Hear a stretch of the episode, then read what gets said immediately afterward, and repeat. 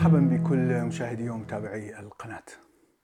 في هذه الحلقة نتكلم عن نظرية دانيال دينيت، وهو فيلسوف أمريكي معروف، عن كيف يتكون الوعي وما هو الوعي الموجود عند الإنسان. وطبعا في البداية نقول أنه العلم لم يتوصل تماما إلى تفسير الوعي، هذه كلها مع أنها تسمى نظريات لكنها فعليا افتراضيات فقط، وهناك أدلة جزئية علمية من التجارب لإثبات هذه النظريات. وأكثر النظريات الناجحة فعليا وفي التجارب هي Global Neuron أو الخلايا العصبية الكلية، أو الانتجريتد انفورميشن سيركت، الدوائر الصغيرة المتكاملة. هاتين النظريتين تفسر أن انبثاق الوعي يأتي عندما تأتي الإشارات العصبية في كل الدماغ، عندما تنتشر الإشارات العصبية في كل الدماغ. إذا كان هناك تفعيل فقط لمنطقة معينة أو منطقة صغيرة واحدة فلا يمكن أن ينتج الوعي. وهذه النظريتين تعتمد على تجارب، طبعا تجارب على الإنسان وتجارب على الحيوانات، لكن هذه التجارب يمكن تفسيرها بنظرية أو بأخرى، فلا يمكن الاعتماد على هذه التجارب أو على هذه الإثباتات بشكل قاطع أو 100%. إذن ما هي نظرية دانيال دينيت؟ في البداية هناك مؤشرات لمشاكل منطقية في هذه النظريات التي ذكرناها المنتشرة، وهذه المشاكل هي تنحصر في عدة نقاط. النقطة الأولى أن الوعي لا يعرف بكل العمليات الحسابية البروسيسنج أو الإدراك الذي يحصل داخل الدماغ من خلال الإشارات الحسية. هذا الإدراك أو هذه العمليات داخل إما الدماغ القديم أو حتى القشرة لا تصل إلى الوعي بشكل سريع، لكن الوعي يستطيع أن يدرك هذه الأشياء بعد أن تحدث. وهناك تجارب كثيرة نحن ذكرناها في فيديوهات سابقة، مثل عندما تتفاعل الأميجدلا بشكل سريع، عندما ترى صور بتسلسل سريع وأحدى هذه الصور صورة مخيفة، وهذه الصورة تظهر فقط لمدة 20 ملي سكند، يعني 20 ملي ثانية، فهناك استجابة من الأميجدلا لهذه الصورة، مع أنك لم تعي بهذه الصورة ولا تعرف أنك رأيت صورة وجه مخيف. والشعور الذي ينتابك من وجود هذه الصور المتسارعة هو شعور أنك لا تحب أن تنظر إلى هذه الصور، فإنك انتابك هذا الشعور وحصل يعني هذه البروسيسنج عمليات الحسابية داخل الدماغ بدون أن تشعر. فإذا الوعي هنا، الوعي البشري، لا يستطيع أن يعي بكل الأشياء التي تحدث داخل الدماغ. المشكلة الثانية أن الوعي لا يعرف ماذا يفعل الدماغ. يعني إذا كان الوعي هو ناتج عن إشارات العصبية التي تنتشر في كل الدماغ، لماذا لا يعرف بوجود مثلا مكان للذاكرة، مكان للحسابات المنطقية، مكان للفيجوال أو التحليل البصري؟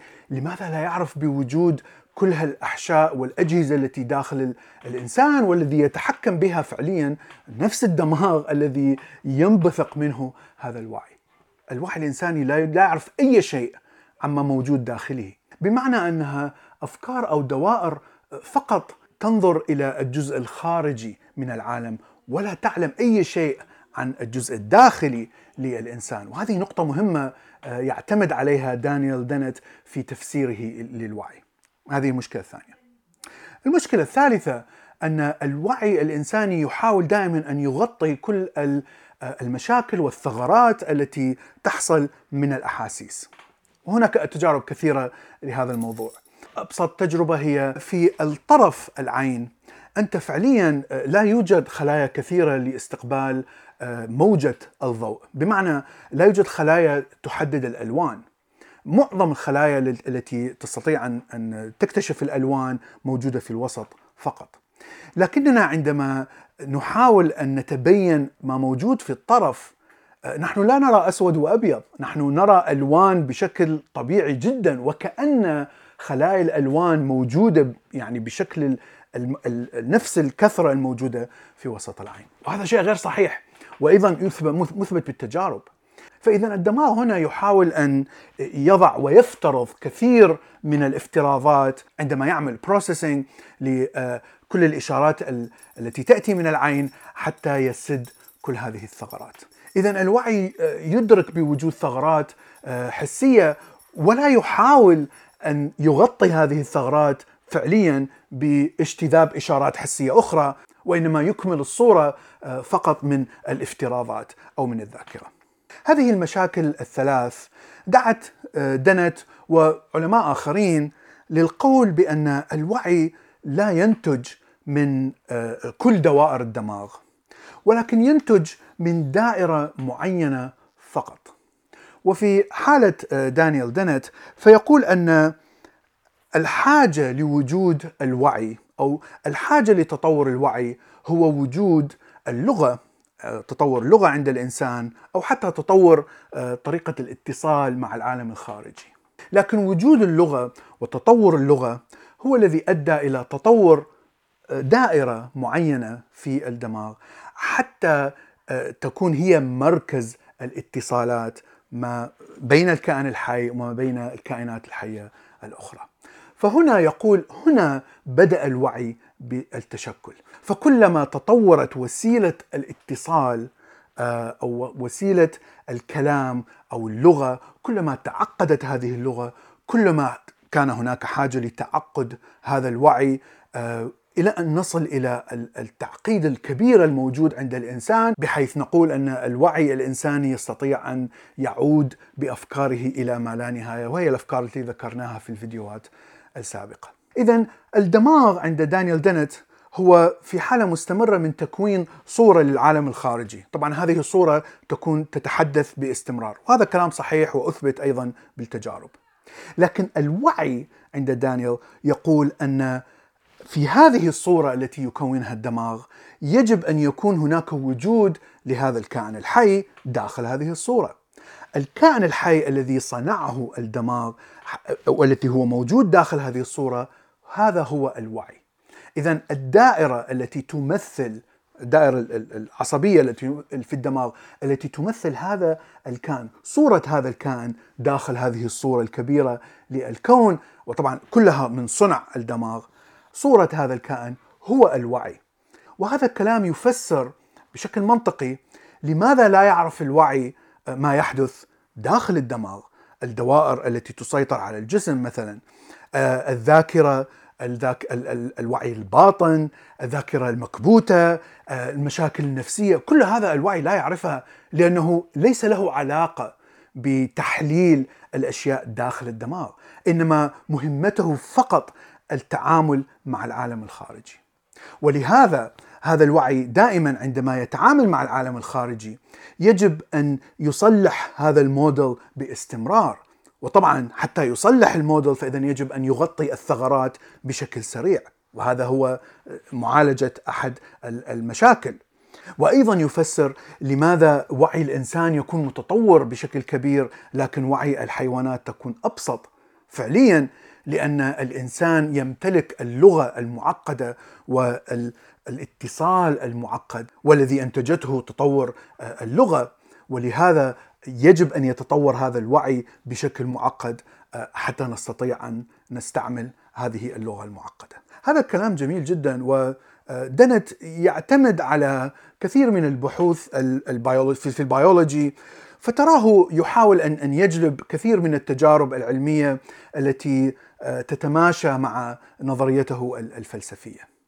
لهذا لا نستطيع أن نقول هذه النظرية هي تعتمد على إثباتات بتجارب علمية مثل النظريات اللي ذكرناها سابقا لتفسير الوعي. وهناك علماء آخرين حاولوا أن يثبتوا أفكار مشابهة، وهم مختصين في الأعصاب والدماغ وعلم الأحياء، أيضا لديهم أعمال جيدة في محاولة لتفسير الوعي من خلال دائرة فقط فوقية، دائرة ليست مشمولة من ضمن كل أجزاء الدماغ. وإحدى هذه النظريات لشخص يدعى هاكوين يقول أن الوعي يتكون من دائرة مراقبة، داخل الدماغ، لأنه من الطبيعي أن الدماغ وكل الدوائر البيولوجية وحتى الدوائر التي يصنعها الإنسان هناك دائما إشارات مراقبة يعني تحاول أن تعرف صحة النظام وصحة كل الأجهزة التي تعمل، وبناء على صحة هذه الأجهزة فهي تعطي إشارات وتعطي أوامر. فإذا هنا يجب أن تكون هناك دائرة في الدماغ ما سماها هو دائرة المراقبة. فهو أيضا يعتمد على نفس فكرة دانيال دينيت، فيقول أن دائرة المراقبة هذه تراقب الصورة التي يصنعها الدماغ للكون، ومراقبة هذه الصورة بمعنى أننا يجب أن نعرف بالضبط ماذا يحصل للعالم الخارجي، فهي أيضا تهتم بأي مشكلة تحدث من العالم الخارجي. وهنا أيضا يعتمد على المشاعر، وهذا يعود إلى النظرية التي ذكرناها عن الوعي البدائي بحيث أنها تعتمد على المشاعر. فهو يقول أن إذا كان هناك مشاعر خوف مثلا، أنت ترى حيوان مفترس، فهذه الدائرة هي التي تراقب بشكل فوقي كل هذه الإشارات، وعلى هذا الأساس فهذه الدائرة يجب أن تقرر ماذا تفعل. قد لا تكون إشارة قوية من الخوف، قد تكون أنت تنظر إلى شخص معين، قد يكون صديق وتتكلم معه. هنا يقول أن دائرة المراقبة هي التي تسيطر على كل الإشارات التي تأتي من هذا الشخص، وعلى الأساس فهي تقرر ماذا تتكلم، ما هي الأفكار التي سوف تظهرها، إذا كان هناك قرارات معينة إلى آخره. فإذا هذه الدائرة لأنها دائرة فوقية هي فقط تراقب، فلا يمكن أن تعرف ماذا يحدث داخل الدماغ، ومهما كانت إشارات أو خلايا الدماغ أو جميع أجزاء الدماغ مفعلة مثلا، هذه الدائرة ليس لها علاقة بكل التفعيلات التي تحدث، إنما لها علاقة فقط بالإشارات التي تأتي من العالم الخارجي وكيف نتعامل معها.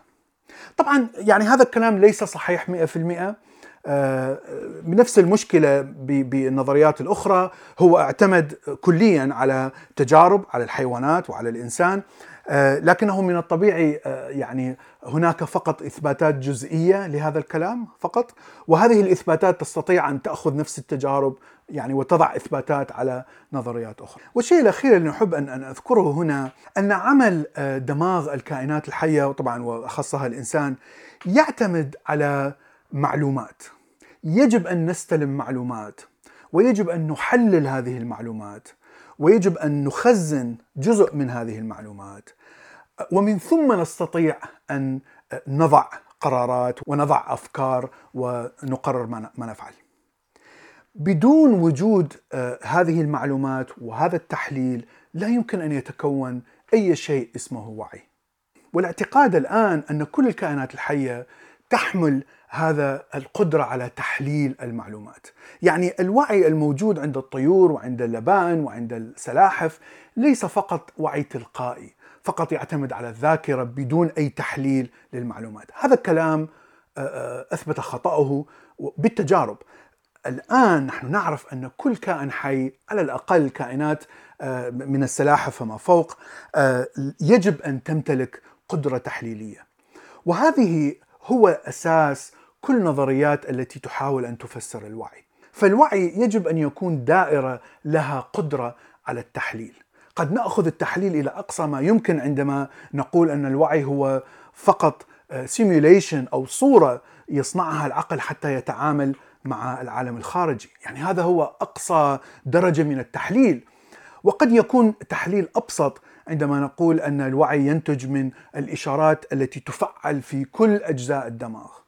لكن بغض النظر هناك دائما قدرة تحليلية، وهذه القدرة التحليلية هي التي تكون الوعي وهي التي تقرر كيف يكون الوعي معقد أكثر أو أبسط أكثر. أرجو أن يكون هذا الفيديو مفيد. شكرا لكم وإلى اللقاء في حلقة